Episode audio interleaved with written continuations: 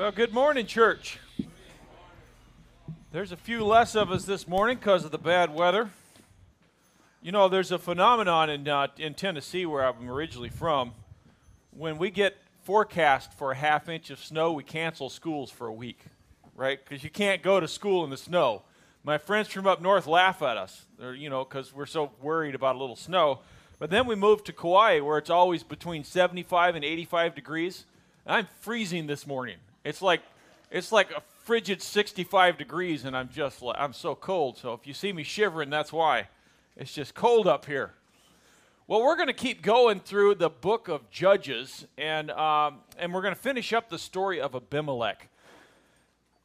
You know, I I love teaching doctrine. I love going through the book of Romans verse by verse, or or Colossians, or Ephesians and just eating up the meat that is in Romans. I, I read through the book of Hebrews that Paul says when you should be teachers, you have need for milk again, and then he goes through Hebrews. And I'm like, man, I wish I had the steak that Paul wrote. Like Hebrews is it for, for, for us, you know? It's like, it's, it's real good doctrine. But Paul said that stuff's just milk. I'm like, man, I'd love to sit in on Paul's Bible studies and get the, the steak, you know, that meat that he's got that we didn't, we didn't get that letter. But I think that information, like doctrine, right? This is what's right and wrong. That doctrine can change the way we think. It can change the way that we understand the connections in the scripture. And that's very important. But stories change the way we feel about God, it changes the way that we understand our heart and God's heart and it gives us that adjustment. That's why the Old Testament's so big. And all of these stories are preserved by God for us so that we would read them, understand them, internalize them, and be adjusted. The cure for the common culture that is, is sweeping America and the world, the cure for Hollywood, the cure for the, the degradation in our slide is understanding the heart of God. And we find the heart of God in the stories that he wrote about himself, the, the things that he used to explain who he is. So I think the stories of the Old Testament are fascinating, they're fun, and also they change us. They change us in ways that we can't put a finger on and say, this is the moment I changed, but they change us. So that's why we're taking our time and we're going through all of these stories. Okay, let's pray. Father, thank you for this day. Thank you for the sunshine that's coming out. Thank you for the wind and the rain, for your blessings. Father, I pray that you would send your word to us like rain. And uh, Lord, that we would spring up, that we would grow and change and adjust, and uh, Lord, be closer to you for it. In Jesus' precious name, amen. Okay, so here we are, Judges. This is the part 13, and we're going to go through these, the, these two judges as well, Tola and Jair. Here we are right in the middle of the world between uh, Europe, Asia, and Africa in the little nation of Israel, around which all of history hinges. So I want to do a quick catch up. This is the third or fourth lesson with Abimelech. So I want to do a quick catch up with where we're at. And so we're, we're story so far, we're in about 1126 BC. That's the time frame that we're in right now. And we started this this part of our story with Gideon's sin. So remember, Gideon had defeated the Midianites, the 134,000 uh, man army. And he comes back, and they said, Let's you be king. No, I won't be king. Worship God or let him be king. But then he makes the ephod, the, the priestly garment, and that was a distraction to Israel and a bane to his home. And then we had 40 years of peace where uh, Gideon lived and reigned, and he had a lot of sons and a lot of wives, and um, God blessed Israel because of Gideon's leadership. Then Abimelech sinned with after Gideon had passed away. His uh, one of his sons, that was the son of a lady down south, a Canaanite woman, comes back and he kills all of his brothers up where they had lived in Ophrah, and uh, killed his seventy brothers on one rock. And then we had him go back to be crowned, and Jotham gets on uh, Mount Gerizim over where they're crowning him and pronounces judgment, and we'll see the finish of that judgment. Then we had three years of peace where Abimelech is reigning from up north in Ophrah, while uh, Shechem is controlled by the, the guy that he had put in charge of it down there. And then this guy, Gaal, comes up from the south and starts proclaiming, uh, Why do we have to follow Abimelech? He's the son of the Baal fighter. Why can't we follow me? I have a better pedigree. And so Abimelech comes down at the behest of the governor that was in charge of the little town down there and wipes out uh, Gaal with uh, a couple of different fights. Now, where we start this story and where we finished last time is Abimelech wiped out the army, ran Gaal out of town. The governor of the town, or the, the, the prefect down there, goes, All right, we got the job done, we're finished. Abimelech goes a couple miles over, camps in another town, hears that the people are coming right back out, going to their fields. He gets his army together, comes back, kills all the citizens of the town, not just the army, he kills all the citizens.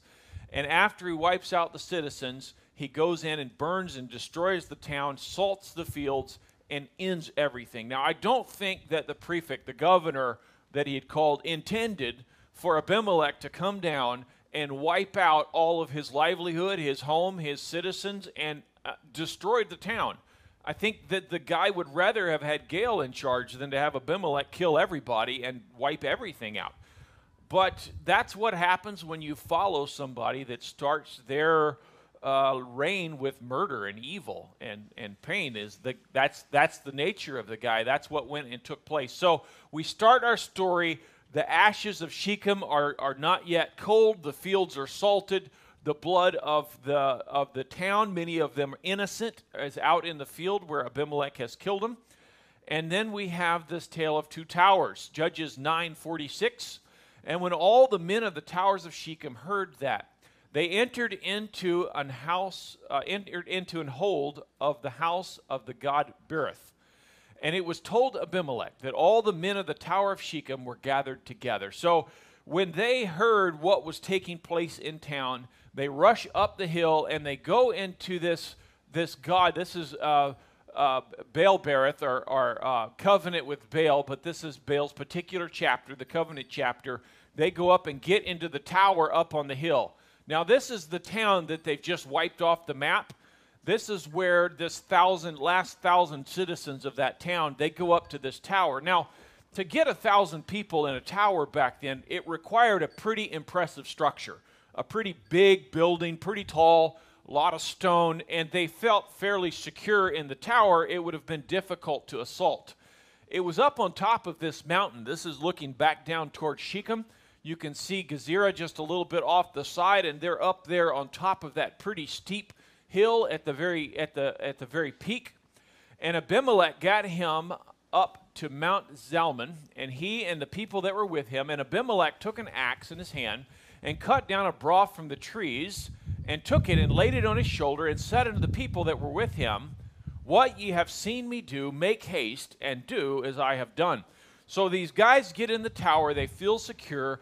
Abimelech has an idea. Now, I want you to remember that God said that he would destroy these people for what they did. So this is God working. Remember, he sent this evil spirit between the two groups to get them upset with each other. So Abimelech thinks he has an idea, but this has been inspired by God in some way. He goes down, he gets this fir tree, he cuts the thing down, puts it on his shoulders, tells the other guys, hey, cut a fir tree down and bring it along. So they all cut these trees, they bring them up to the tower, they pile them up around the tower by the doors and windows and make and things, and they burn the thing down. Now let's jump back to Gideon. This is in chapter 6, so this is three chapters earlier, Gideon chapter 6, verse 25. And let's look what Gideon did when he started out. It says, And it came to pass that same night that the Lord said unto him, Take thy father's young bullock, even the second bullock of seven years old, and throw down the altar of Baal that thy father hath, and cut down the grove that is by it and build an altar unto the Lord thy God upon the top of this rock in the ordered place, and make the second bullock, and offer a burnt sacrifice with the wood of the grove which thou shalt cut down. And Gideon took ten men of his servants, and did as the Lord said unto him. And so it was, because he feared his father's household and the men of the city, that he could not do it by day, that he did it by night. So the first thing Gideon does is he's directed by God, and God says, I want you to go up to the grove, up by the, the altar of Baal. I want you to cut the grove down, take the logs, throw them on the fire, and then burn the thing after you've knocked after you've knocked the altar down. Put the calf on it and burn it. Do you see how similar this is to what Abimelech does? When, when Gideon does it, he is destroying an altar of Baal. When Abimelech does it, he's destroying a major monastery. When Abimelech, uh, when, when Gideon does it, he does it at night with the ten men. When Abimelech does it, he gets a whole bunch of Israel together and they get a whole bunch of wood and they burn this huge tower of Baal down. Now, it seems like Abimelech has done the same thing that his dad did. It seems like he's done it even better, even more, even greater than his dad did. So, what is the difference? Why is what Gideon did so righteous and holy and the beginning of a career of following God in what Abimelech did, an ungodly act of murder? What is the difference between the two? The difference is who you're following. God said, I want you, Gideon, to follow me. And Gideon said, Men, let's go and follow God together. We're going to do it.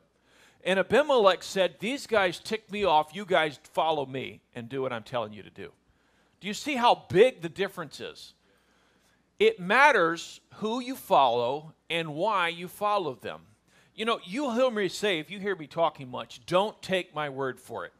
Now, that seems like an odd thing to do. I spend all week praying, thinking, dreaming about, studying, and reading the scripture, history, commentaries. I want to be as close to what God has as I can. Not just what the scripture says, but what has God got for us from the scripture this week. I am careful because I think it's serious. And then I get here and I say, don't take my word for it. Now, why would I do that? Because it matters who you're following and why you're following them. My word is follow Jesus, not Nathan. Every day, every time. Listen to what he says and not what Paul said that. Paul said, I like these guys better than those guys because these guys don't take my word for it. It's important that your, that your faith and your trust is rooted firmly in God and Him alone and no one else. And it matters not just what you're doing, but why you're doing it. So here's, an, here's a for instance for you guys. Don't lie. We know the passage in Exodus, right?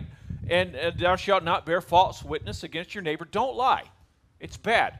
Is that a good tenet? Yeah. Is it proper not to lie? Yes. Was it the Old Testament? Yes, but it's something that's the nature of God, and and and we should not lie. God is truth, right? And there's no lie in Him. Who else says that? The Mormons say that. Don't lie. Who else says it? The Calvinists. Who else? The Lutherans, the Episcopal, Episcopalians. How about the Jehovah's Witness? Don't lie, right? The Amish will tell you not to lie. So will the Buddhists, to live honestly, right? To be true with yourself. So will the Catholics or the Hindus. How about Judaism will tell you not to lie? That's the Old Testament. Atheism. Atheism, well, there's no God, but you need to be honest. People will tell you not to lie if you're an atheist and followers of Jesus Christ. Is it important not to lie? Yes. Is it good not to lie? Yes. Does it do you any good not to lie? No, it does not, unless you're a follower of Jesus Christ. You see, when you are following a tenet of Buddhism, and that tenet also leads you down the direction, the path of, of right, righteousness, that righteousness isn't righteousness. Righteousness is obedience and faith in God, in Him alone. It matters who you follow. That's why I don't like isms. I don't like it. doesn't matter what the ism is. If you're a if if you're uh, believe in, in Mormonism or, or Lutheranism or Pearlism or whatever ism that you want to come up with or ist that you want to come up with, don't do it. Don't define yourself by another man. What look at what Paul said. This is not coming from me. 2 Corinthians 4 5. It says, For we preach not ourselves, but Christ Jesus the Lord, and ourselves your servants for Jesus' sake. Paul said, I'm not coming here to get you to be a follower of Paul. I'm coming here to tell you about Jesus because of Jesus. That's what I'm here for. I'm here to point you to him. 1 Corinthians, he said it again in 1 Corinthians 1:12. He says, "Now this I say that every one of you saith, I'm of Paul, I'm of Apollos, I'm of Cephas, and I'm of Christ." Is Christ divided? Was Paul crucified for you? Or were you baptized in the name of Paul? He asked a question. He says, one of you guys says, I'm of Paul, another, I'm of Apollos. How about this? One of you guys says, I'm of Lutheran. One of you guys says, I'm of Calvin. Another you guys said, I'm of Arminianist. And, and Paul says, Did any of these guys die for you? Are any of them uh, you baptized? Are you baptized in their name? Stop saying I'm of that guy and say I'm of Jesus Christ. Follow him and him alone. 1 Corinthians 1:17 For Christ sent me not to baptize but to preach the gospel not with wisdom of words lest the cross of Christ should be made of none effect for the preaching of the cross is to them that perish foolishness but unto us which are saved it is the power of God Paul said, I didn't come to convince you with a lot of smart words. I didn't come to put together a, a theological um, thesis that you could look at and go, now I am this. He said, I came to say, Jesus loves you. Well, that's simple. Yup. Well, anybody could say that. Yup. Then why do we pay people to say it? Don't know. Be followers of Jesus Christ in Him alone. Be, be sold out for God and for, for His Word and for what He says. And, and let men that teach, teach you about Jesus and point to Him. And when you're done, it doesn't matter who you follow. It doesn't matter when the guy's gone and passes away and he and he's no more, then we don't need to to remember and to say, well, this is the guy. We need to point to Jesus and say he's the guy. And you know what? Teachers that love the Lord are going to tell you this. They, they do. They tell you this. But it's easy for us to focus on where the message is coming from on that person instead of what he's done. Now, here's why. Here's why this is so critical and so important, okay? I've seen this and it, and it bothers me. So here's two guys. They're lost in a sea of darkness. They don't know God, right? They're standing there and, and, and, and they don't, they've, they've never heard about the cross, about Christ and what he's done. But then it's introduced to them, maybe in a small way. Remember the Ethiopian eunuch? He's, he's there and he's reading, and, and Philip comes up, and Philip says, Sir, do you know what you're reading? He goes, How would I know unless some man explains it to me? And then Philip began to open the scriptures and do what? Preach Jesus, right? So, so here's this guys, and they see the cross, but it says, "How shall they hear except they be uh, the, a preacher?" Uh, I didn't quote that right, but anyway, so here comes a preacher, and he brings these, these, this idea, this, this way of seeing the cross. He brings a glass to, to explain and maybe bring some illustrations and some stories to tie the Old Testament and the New Testament together and preach Jesus and explain it. Jesus loves you. That's the message. That's where he's going with it. But he's got all of these illustrations and things, and he leads them to the cross, to Christ, and they become gloriously and wonderfully saved. And then there's another guy, and he's maybe has a different language. Maybe he's a different culture, different place, different group, needs a different type of people to, to reach him. And so here comes another guy, and he comes along with a different explanation, a different way of explaining the cross. And the man looks through that, that single lens. Oh, I get it now. And he gets wonderfully and glorious saved. Now, this is great. This is what we should hope for. This is what we do as preachers. We come along and explain the cross and, and its, its tenets so that people can come to know Christ. Here comes the problem. A few years pass, you get a few more on both sides, one through the monocles, the other through the glasses, and then this happens. We have the church of the spectacles. We define ourselves by the, by the position that we're using to see the cross. So we come along and we say our systematic theology is derived from this guy with these spectacles. Therefore, I'm part of the church of the spectacles. And if and if you are want to understand Christ the way I do, that you need to come over here with me and look at Christ through my spectacles. Join our church and be part of this. And if you're part of some other congregation, some other group, sorry, you just don't see it like I do. You need to come and look through these spectacles with me. Now, I've got a buddy that's got he's got a, a ring in his ears and I think one in his nose and tattoos everywhere and big kind of weird looking goatee and and you know uh, he and I love to hang out talk about the Lord. We love doing that together. And he goes, "You know, I get to minister and witness to guys that are like hard rockers out in the West Coast." Now, do you know what hard rockers would think if I come up there? I'm clean cut, right? No tattoos, short hair and I come up and I start telling them about, you know, God and stuff, they go, Well, you're judging me. No, I'm not. Then why don't you dress like me, act like me in any way? well, maybe maybe they need my buddy to be the one that's giving them the gospel. But I say, you know what? You need to come over here and be like me. And he says, no, you need to be like me. And I say, you know what? God's bigger than our monocles or our spectacles.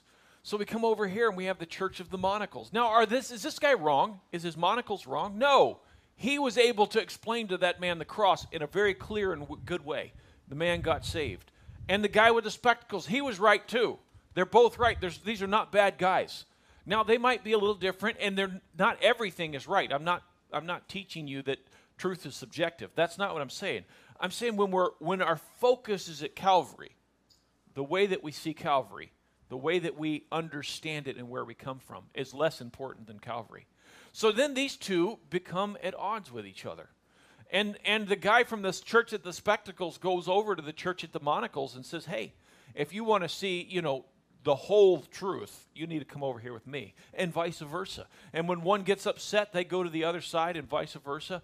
And the church of God, the body of Christ, is split, it's separated. And there's a fragment down the center of it. Why? Because we're defined instead of by the cross, by the position that we were in when we saw the cross. That's not the way it ought to be. If instead we get rid of the monocles, we get rid of the of the spectacles, and we say we're followers of Jesus Christ. And I'm starting over here and I'm moving toward the cross. And you're starting over there and you're moving toward the cross. Every day we're a little closer together. Every day we're a little bit more like each other. You know why? Not because we're getting like each other. Not because we're having an ecumenical movement. No, we're like each other because we're both moving toward the cross and we're more like Jesus. And the more we get like Jesus, the more we're like one another because we're being more like him. You see, this is the body of Christ. This is how it was put together, and it matters who you follow. That's the reason that I put so much scripture up on the screen because I don't want you to take my word for it. I want you to look at the word of God, Jesus, and his written word and put your faith in his written word. I want to bring the monocles and the spectacles and whatever else screen I can bring to get you to see Jesus better, but I want your focus on Jesus and not on the way that you've come to see him and know him. I want to someday be dead and gone, and you'd take the word of God and have been changed and moved not by me, but by the word of God because you will have that forever. You know why you'll have it? Because He's promised you that not one jot or tittle would pass away. He's promised you, you will have the Word of God forever. So you put your faith in Him. What did Jesus say here? He said, A new commandment I give unto you, that ye love one another, as I have loved you, that ye also love one another. By this shall all men know that ye are my disciples, if you have love one to another. You know what we are? We're disciples of Jesus Christ. That is why it is so important for me to understand that I am an under shepherd. I am not the shepherd, I am one of the sheep.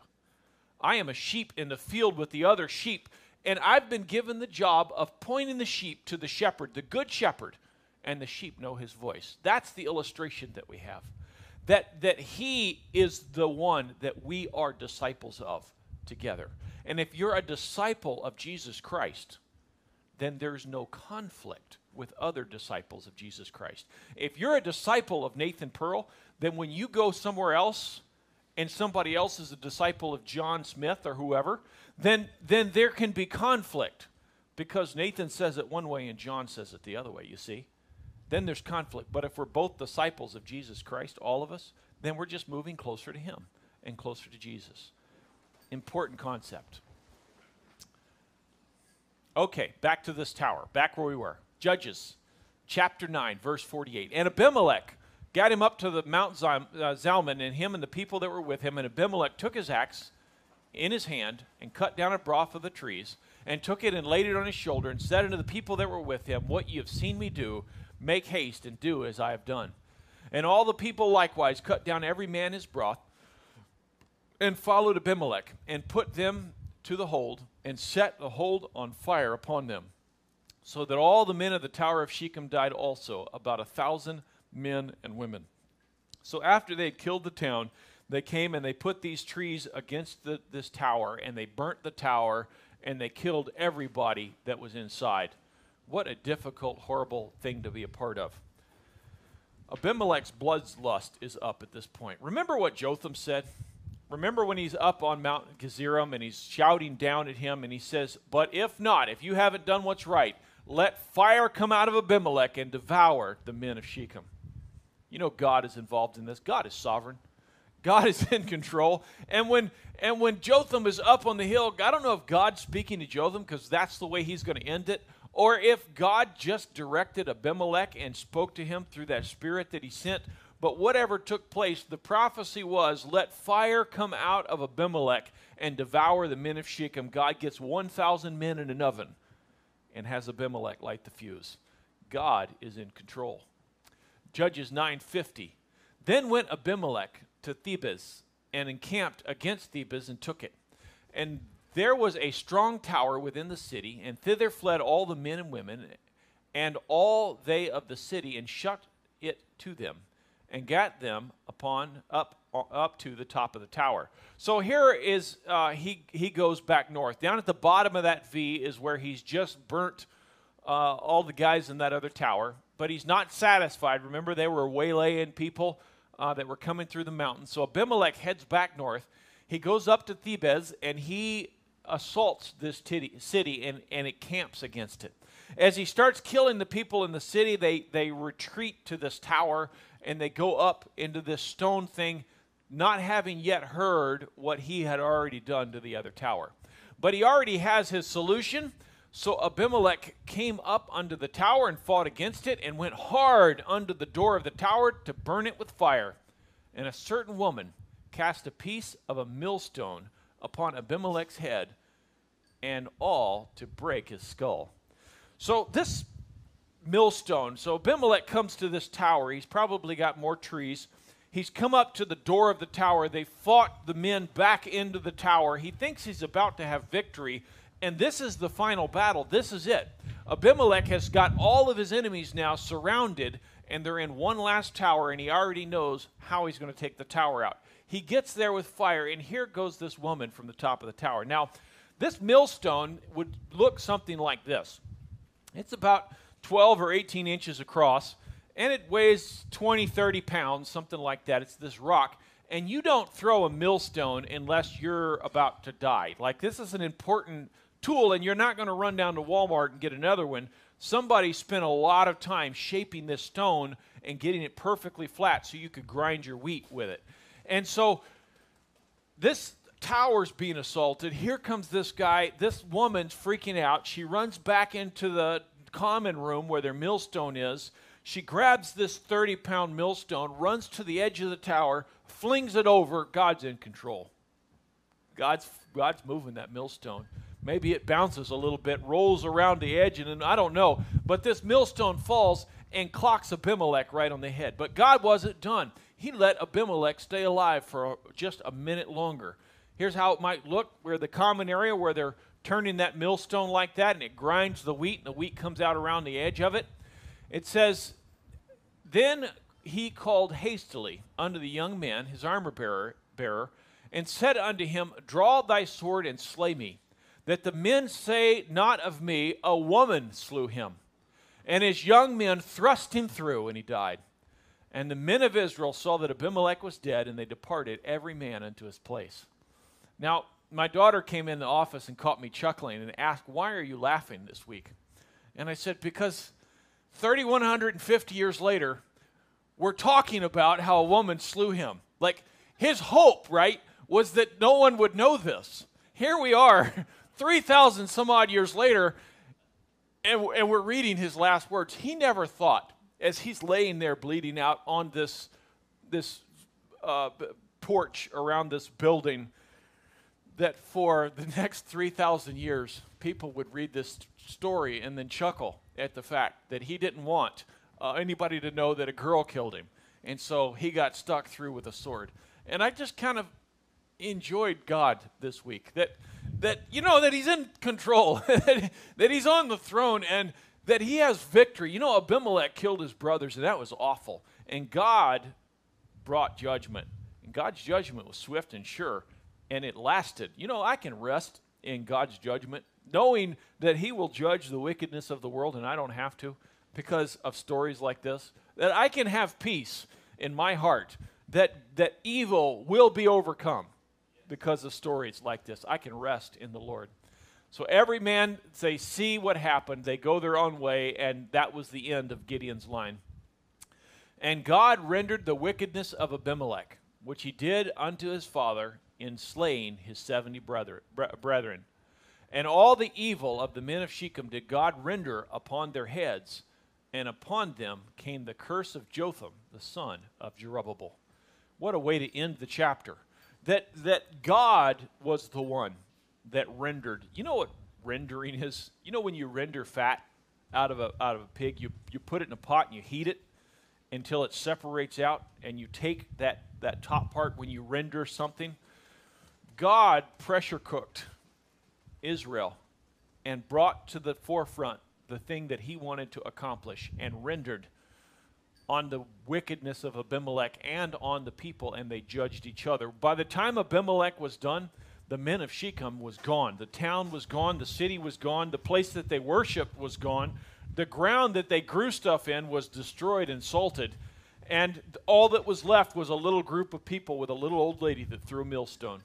God killed them all and wiped them out man, I can, I can rest with that, God. I can sit down and say, You've got this. I'm, I'm just going to cheer you on, Father. I'm just going to say, Blessed be the name of the Lord. I don't need to, to fight your battles, they're yours. Okay, the next one.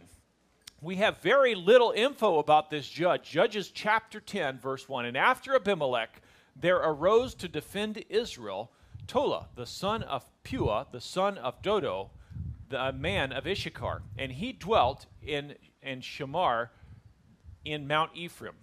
And he judged Israel 20 and three years and died and was buried in Shamar. So here's this guy that this judge that rises after Abimelech. He's up for about 23 years. We know very little about the guy. A few things that we know. One, he defends Israel. Now, that is the position of a soldier of a, of a, a, a, fighter, right? That's what we've found so far. The defenders are the ones fighting against enemies. We don't act, absolutely know who he fought. I have a good idea. Next, that he judged Israel. So he took the position of a civilian judge to deal with their issues and their problems. Now, here's who I think he, he defended against. This is where he died. This is Shamar up here in the middle of, um, of Manasseh, where he was buried and died uh, up there. And if we jump down 11 verses, uh, we see, and the Lord said to the children of Israel, Did I not deliver you from, and he, and he gives a list Egyptians, from the Amorites, from the children of Ammon, from the Philistines, from the Zidonians, also from the Amalekites, and from the Maonites did oppress you, and ye cried unto me, and I delivered you out of their hands. So here he says, This is the group that I delivered you from. The Zidonians, we don't have any record of. I think that's who uh, this guy was fighting against was the, the Zidonians, and they we find again in 1 Kings 11 because that they have forsaken me and worshipped Ashtaroth, the goddess of the Zidonians. So we'll see later that Israel has issues with Ashtaroth, and um, that's the guys that that uh, he was uh, Jair was fighting. I mean, uh, uh, Tola was fighting against. So here is uh, uh, 1126 to 1105 BC. And after him arose Jair, a Gilead, Gileadite, and judged Israel 20 and two years. And he had 30 sons that rode on 30 ass colts, and they had 30 cities, which are called Havoth Jair unto this day, which are in the land of Gilead. And Jair died and was buried in Camon. So here is another judge we know very little about one of the things that we know is that he's a merchantman. He has uh, a lot of wealth. The 30 ass colts would be like saying 30 Corvettes. But uh, to, to raise uh, these colts requires a lot of infrastructure. You have to either be able to purchase them outright or you have to be able to breed and grow and then more. And then it takes a long time to get a herd big enough that you have 30 colts that you use for nothing except riding that, that required a lot. And then the name of, of it to this day is called the city of Jair or the tent city of Jair So these guys uh, traveled. They were likely merchant men. They were likely very wealthy. He had a bunch of wives because he had 30 sons. And uh, he didn't defend Israel, he judged Israel. So Israel goes through a time, a period, where they're not being attacked. And instead, this guy that travels and sells things and, and uh, is wealthy is over Israel. And this leads up to a judgment that's coming that we won't get to this week. But remember that he doesn't have any battles. So this whole generation from Abimelech on has very little fighting that they have to do. Here's up on the, uh, if you're keeping up with it, we're on the east side of the uh, Jordan River, just below the Sea of Galilee. That's where his headquarters were, that's where his town was, and where he ended up passing away. Now we have a period of cultural degradation that we're going to follow Israel through here in Judges. So, Judges uh, chapter 10, verse 6 And the children of Israel did evil again in the sight of the Lord and served Baalim and Ashtaroth and the gods of Syria and the gods of Zidon and the gods of Moab and the gods of the children of Ammon and the gods of the Philistines and forsook the Lord and served him not. This is extraordinary. Can you imagine going through history? And, you, and these guys know their history, they, they know where they came from. You go through history and you know that God delivered you. You know that God blessed you. You know what He's done for you. And yet you build a temple and give money to and, and honor Ashtaroth, the gods of the Philistines, the ones that, that have been fighting you, the Canaanites. I mean, can you imagine having a story like the the story uh, of, of the um, the uh, cities when they when they first came in and the, the cities just fell before them like Jericho or or the other cities as they went up north and they like blew a trumpet the walls fell over. And you have that in your history. Jehovah has done that for you.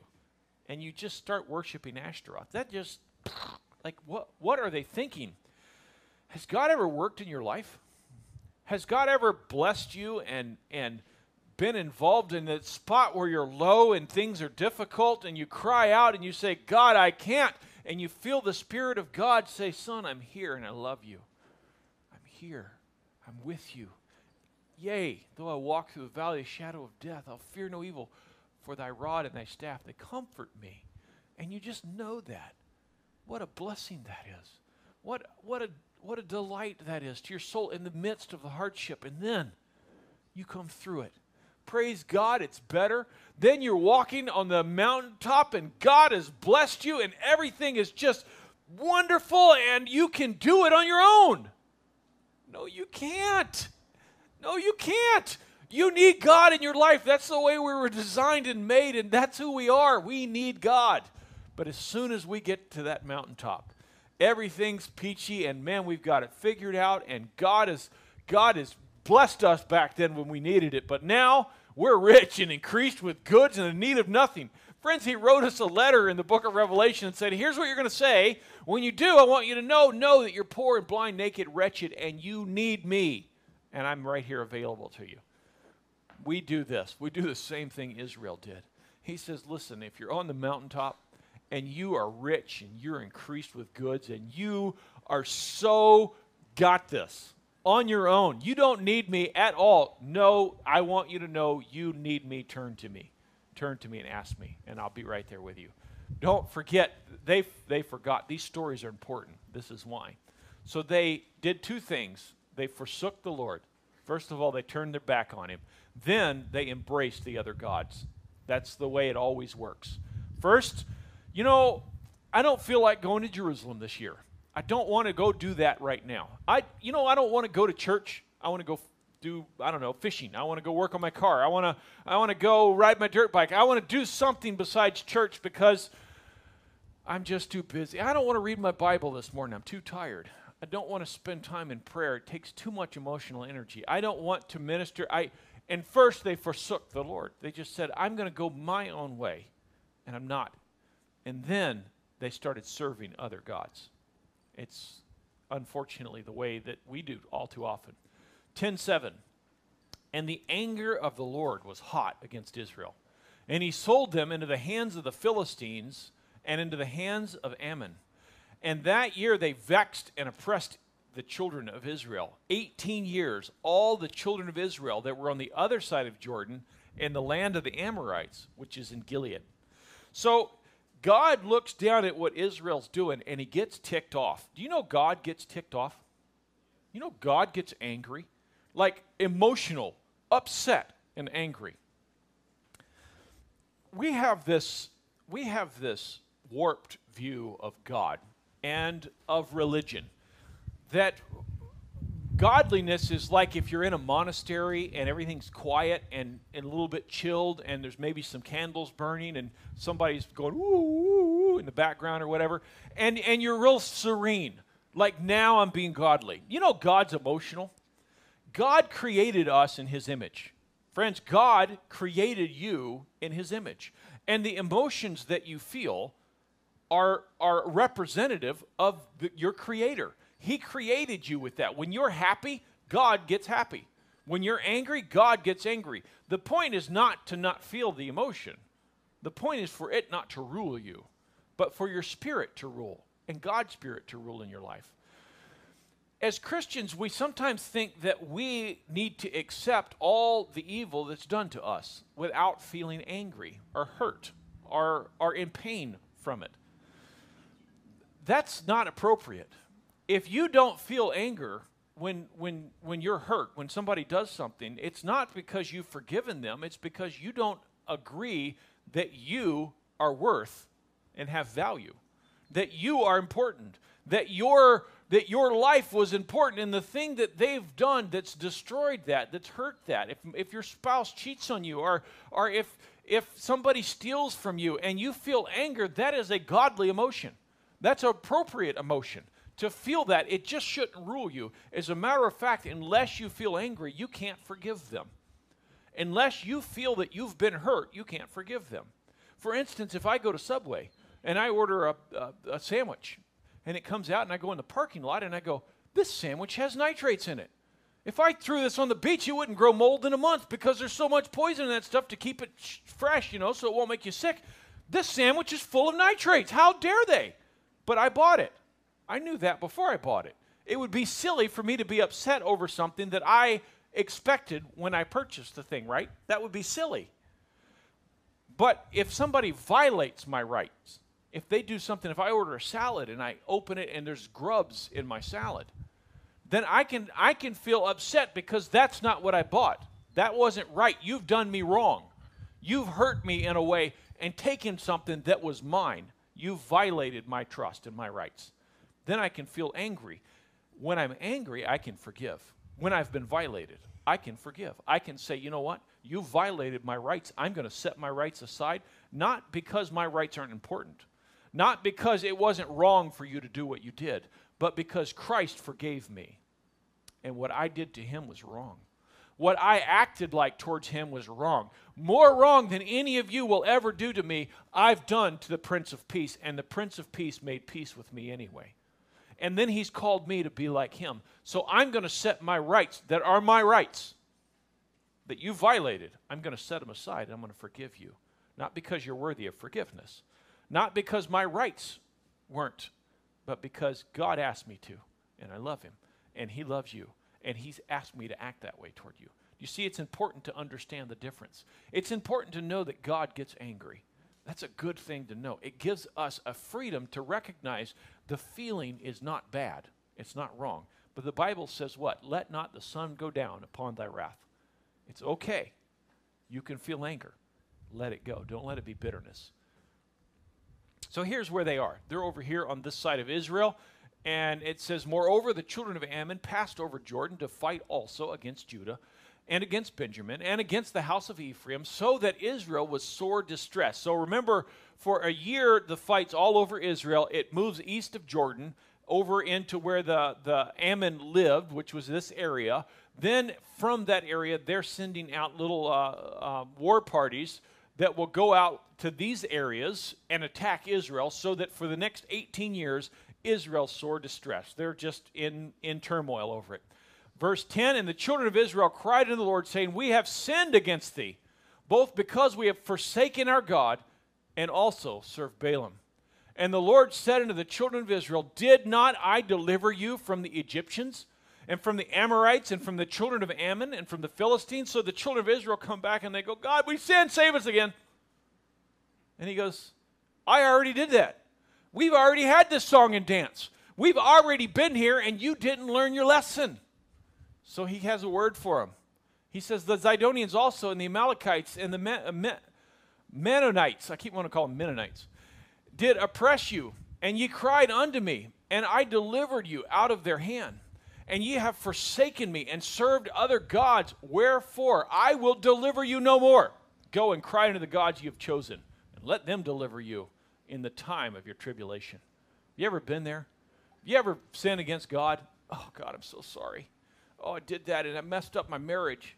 Yeah, I yelled at my wife again. I'm so, oh, Lord, Lord, restore my marriage to me. A week later. Oh, God, I did it again. Restore my marriage. A week later. God, uh, shouldn't we learn our lesson?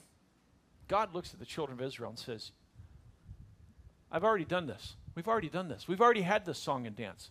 Stop doing what you're doing. What you're doing is wrong. And you know what? Go cry to the false gods. You want to serve them? Go serve them. See if they'll serve you back. You go, you go take care of that yourself. Now, I'm so glad that this is the God we serve right here. Judges 10 15. And the children of Israel said unto the Lord, We have sinned. Do thou unto us whatsoever seemeth good unto thee. Deliver us only, we pray thee, this day. And they put away the strange gods from among them. And they served the Lord, and his soul was grieved for the misery of Israel. You know, the Bible says that God judges his kids. Yes, we have, we have our, our place in heaven secured, name written down. Jesus will not let go of me, but the Bible says that whomsoever the Lord loveth, he chasteneth and scourgeth every son. God spanks his kids. God brings judgment. When we sin and when we act against God, he does. And then we say, God, take away your judgment, and he does and then we do it again, and then he does, and then back and forth, and there's this cycle, and, and we want God, why aren't you bigger in our lives? Because I'm not bigger in your life, because you're not choosing me. You're not walking with me. You're not seeking me early. Instead, you've forsaken me, and you're starting to serve other things. Turn back and embrace me. Go to church, go to Bible study. Stop and talk to that person. Love on that brother or sister in Christ. Pray. Read the Word of God. Seek me early, and then you'll find me, and I'll be with you. Seek wisdom, seek God. Don't just wait for Him to show up in your life or wait till everything's bad and then say, God, come and bail me out. Say, God, right now, while everything's good and I'm on the mountaintop, God, I want you. I need more of you. I need more of you and less of me. God, fill me and direct me. God, everything's going good right now. I have more time to read your word and to get closer to you. Verse 16, I love this about God. They put away the strange gods and serve the Lord. God's watching them. And he sees them. They put away those gods and they start going back to the temple. They start offering, sacrificing, and serving God. And God looks down and sees what's happening to them. And it grieved him. You know, God's soul gets grieved. God gets hurt on your behalf for what's going on in your life. You know that misery that you're walking through sometimes? God's walking through it with you. And He's not walking through it impassively, you know, all religious, hands folded. Yep, yep, yep, yep. He's walking through that with His arm around you, crying with you. Oh, that wouldn't happen, right? God's not emotional. John chapter 11, verse 34. Jesus has just come back to John the Baptist to the tomb, and he says, Where have you laid him? And they said unto him, Lord, come and see. Jesus wept. Then the Jews said, Behold, how he loved him. Does Christ know that he's about to bring Lazarus back from the grave? He does.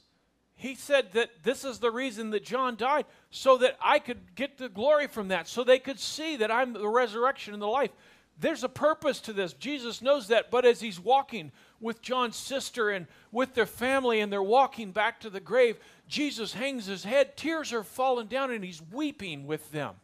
He hurt with them, he grieved for them.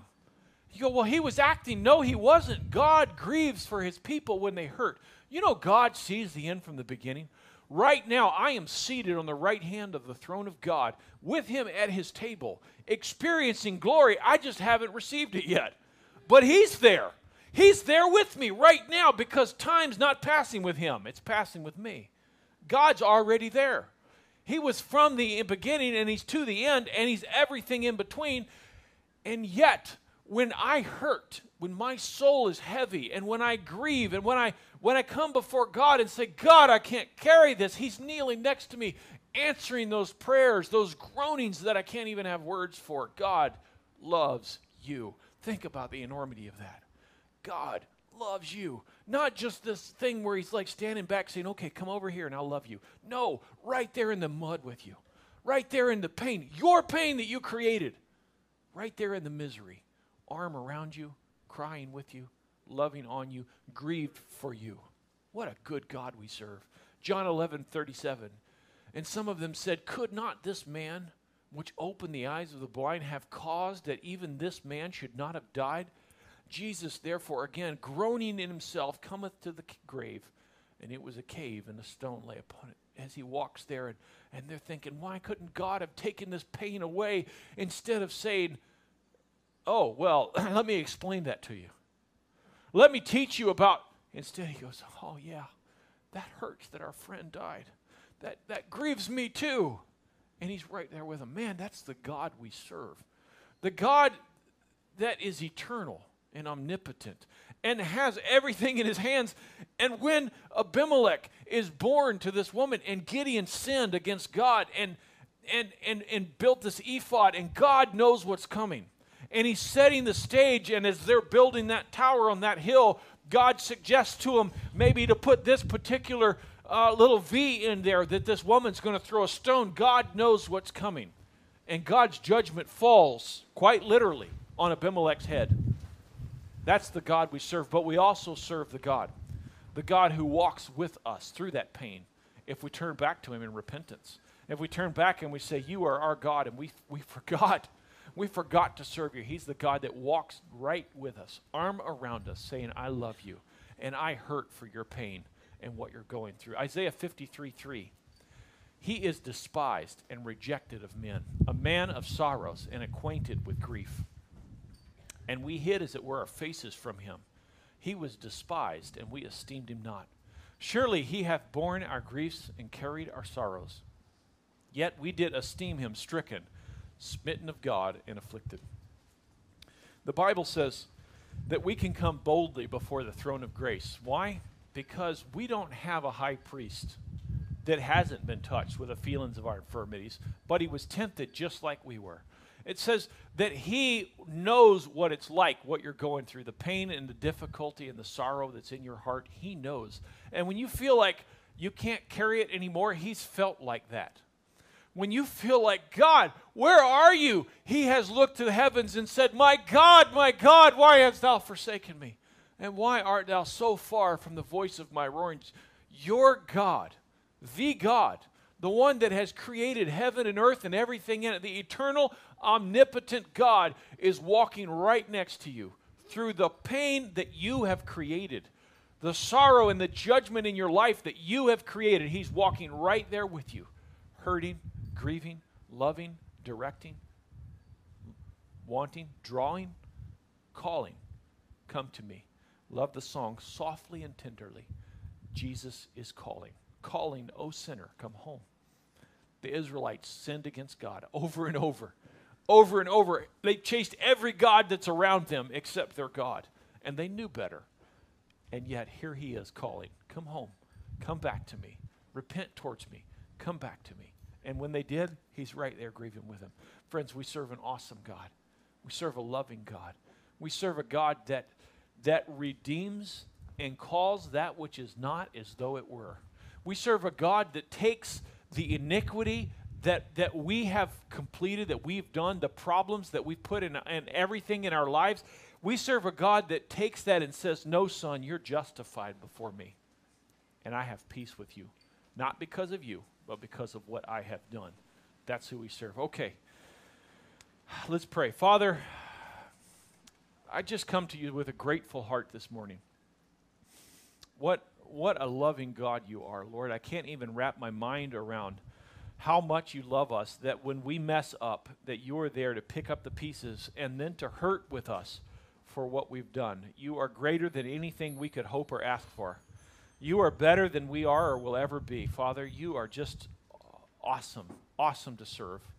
Lord, help us to seek you early. as we see the Israelites and the problems that they have, Father, they start by forsaking you. Help us not to forsake you, Father. Not in the truck, not at the job, not at home, not when the TV's on, Father, not, not when we uh, are, are, are speaking and having conversations, Father, not to forsake you, but to embrace you in every piece, in every corner of our lives. Father, you're a jealous God. You told us that your name is jealous, that that's who you are. Help us to walk that way, Lord, that you are jealous over us, that you called us back to yourself again and again. Lord, we love you. We love being your kids. We love serving you. We love being in your family. We love being with your family. Help us to know you better, walk with you closer. In Jesus' precious name, amen. All right.